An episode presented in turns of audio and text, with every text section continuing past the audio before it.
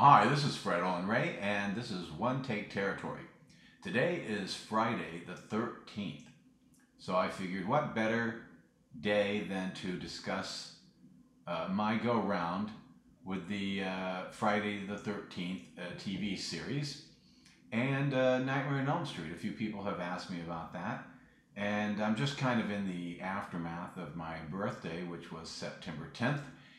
And I'm enjoying a little bit of Hawaiian moonshine, which Gerald Webb gave me for my birthday.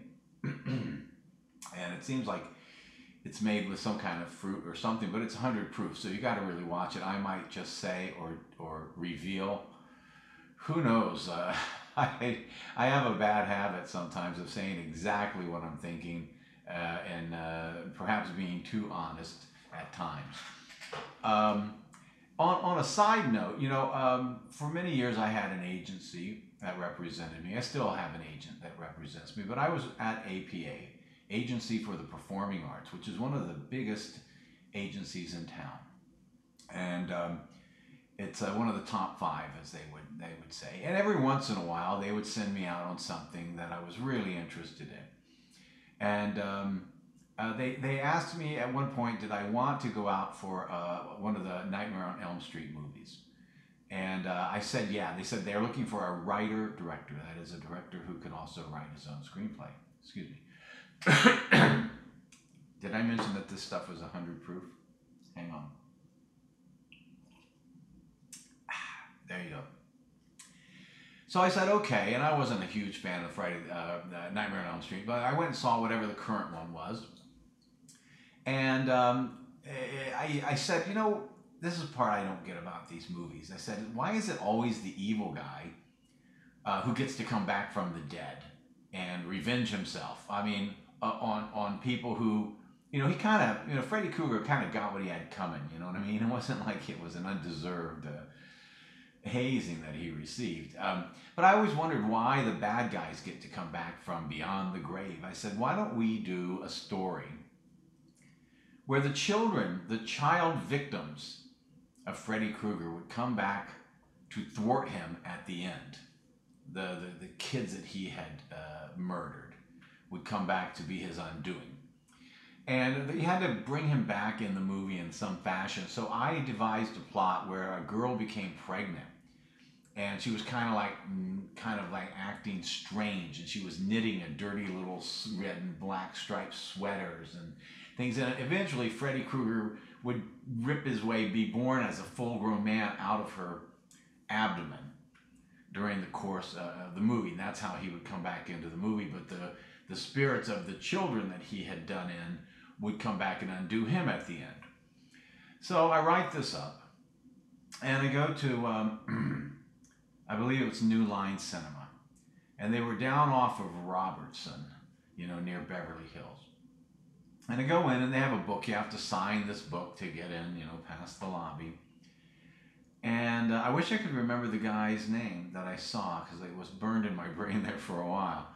And I walk in, and the guy says, let me tell you, he goes, before you get started, he goes, we've heard it all. He goes, well, no matter what you got written on that paper, he goes, we've seen it all.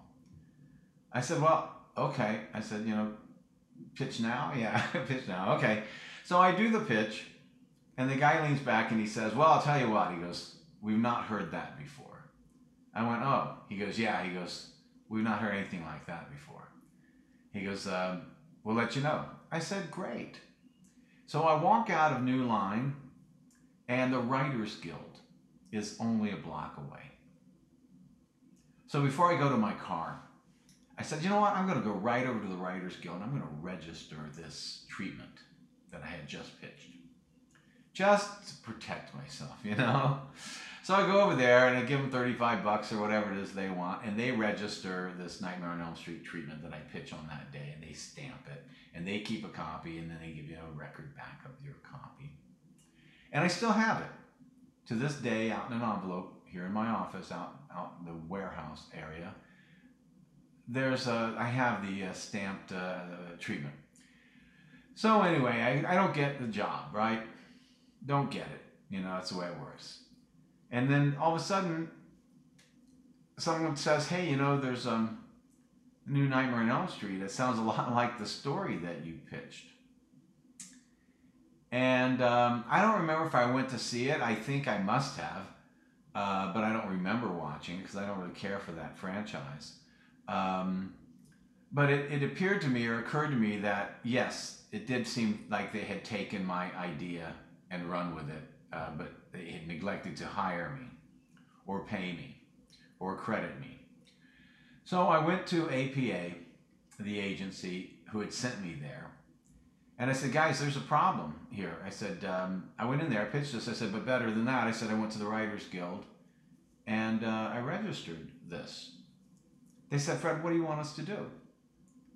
I said, well, I said, the horses, you know, left the barn. I said, I would like on anything that comes in the future, whether it's a VHS or whatever it is, that my name gets added to the credit for a story or something, and that they pay me something token like $5,000, which I believe Harlan Ellison had a similar deal on Terminator, where they couldn't change what had already happened, but things in the future would then bear Harlan Ellison's some kind of credit for him. So APA calls over to New Line, and New Line tells them that I was never there. And they said, Fred, they said you never came in. I said, well, you set up this appointment. You obviously know I went there. I said, and there's a book. There's a book that you sign when you come in that my name is on. And I said, I walked right from there to the Writers Guild, and I registered this right after the meeting. And they said, Fred, because it's a big company. We don't want to rock the boat over something this small. And they said, if they're prepared to lie about whether you even walked in the door or not, they said, it's going to be a huge fight, and we don't want to get involved. And I thought, well, that blows. But that's the way it worked out. I got nothing. My agents wouldn't back me up. I'm not there anymore, just for the hell of it. They were more than happy to just let me take this down the river. Now, the next go-round was Friday the 13th. I'm not sure which one was first, but this one was kind of like my own fault, you know, where you're enthusiastic, you want to get ahead, you want to work, you know, we all want a job. I don't know how many people who listen to this are actually working directors or people who work in the industry, but, you know, if your rent, you know, depends on, you know, making movies, I mean, we're all down to, you know, get ahead in this world. So anyway, my agent set me up to go to Paramount, and they were making the Friday the 13th TV series, and every one of the episodes was about an object. And again, I was not a big fan of the show, but I knew what it was about. And you have to go in and pitch, and I pitched a couple stories. You have to pitch a story. And it's a writer-director sort of situation. So I went in, and now this show was being made out of the, it wasn't the main building. They were like, I don't know what the word they called them when I was a kid. They had these classrooms that were almost like mobile classrooms. They were like in these portables or mobile rooms, you know what I mean? Like a bungalow or something, but that's where they were. They were in some kind of freestanding, there was a bunch of the ones for different productions, but it was a freestanding, a portable building of some sort.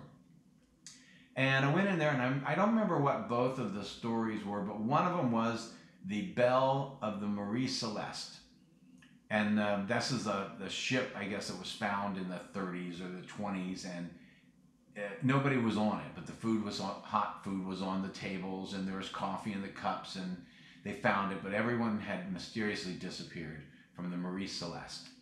And the haunted object for my story was the bell off of the ship or the boat or whatever it was. And there was another story that I pitched, but I can't remember what it was. So I go in there and I do my thing like you always do. You sit there, you make nice, and then, you know, you tell them your ideas, and they go, oh, okay, well, we'll let you know. And then we started talking about the Friday the 13th movies. And, you know, me and my big mouth, you know, you're trying to get a job. And I said to the guy, I said, you know, if it was me, this is a bad way to start any conversation. I said, if it was me, I said, I would make a movie where they take Jason's body from the last movie and they're taking it back to the morgue, you know, for an autopsy or whatever it is. And they bring him into a major city. I said, and he revives in the back of the morgue wagon and gets loose, like in New York. And the guy said, oh, that's really interesting. Yeah, it's really interesting.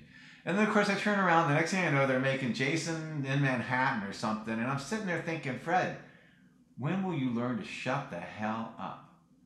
Shut the hell up. And there was nothing you could do in this instance because I blabbed it just sitting there in polite conversation. You know, I had nothing. I had no one to kick. No one's asked to kick but myself. Very disappointing. I think this has probably happened to me a few times in my life. You know, and you would think I would learn.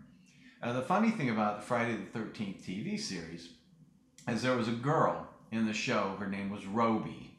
She had red hair. And apparently she was from Canada. And she comes into town. She's in LA. And all of a sudden somebody wants a photo layout of Roby at home with Roby.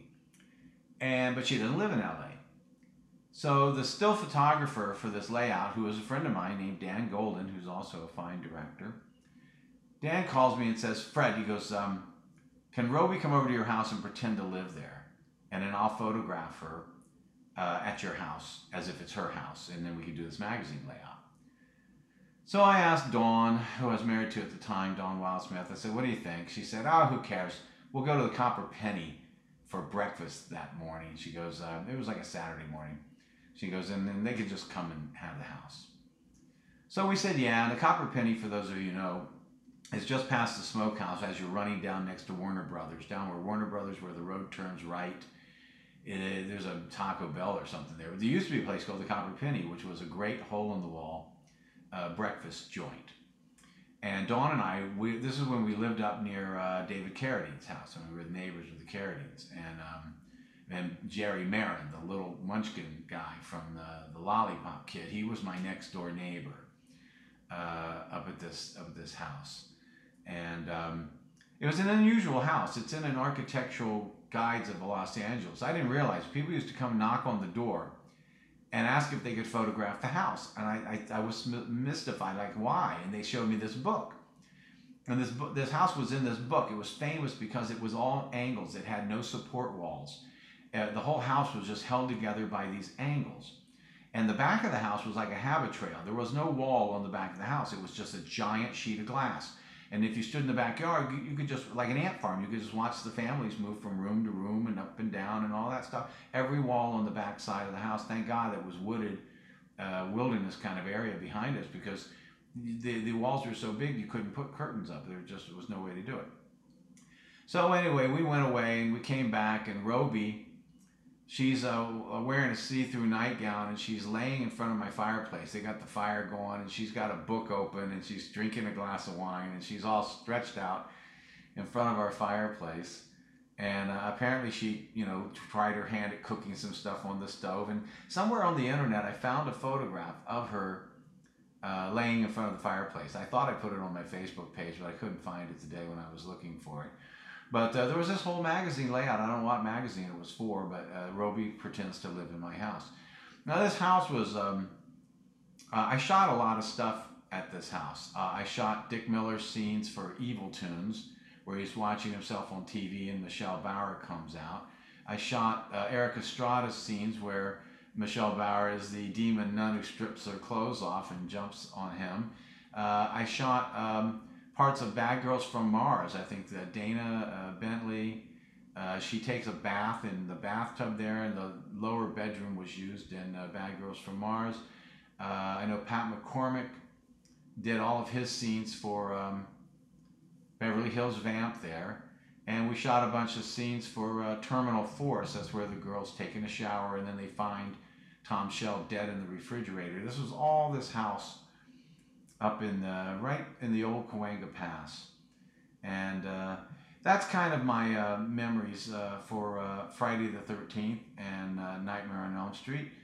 Sadly, I never actually got to do either one of these projects, but apparently it wasn't for want of trying. So this is Fred Olin Ray. I hope you've enjoyed this Friday the 13th of September 2019 special edition.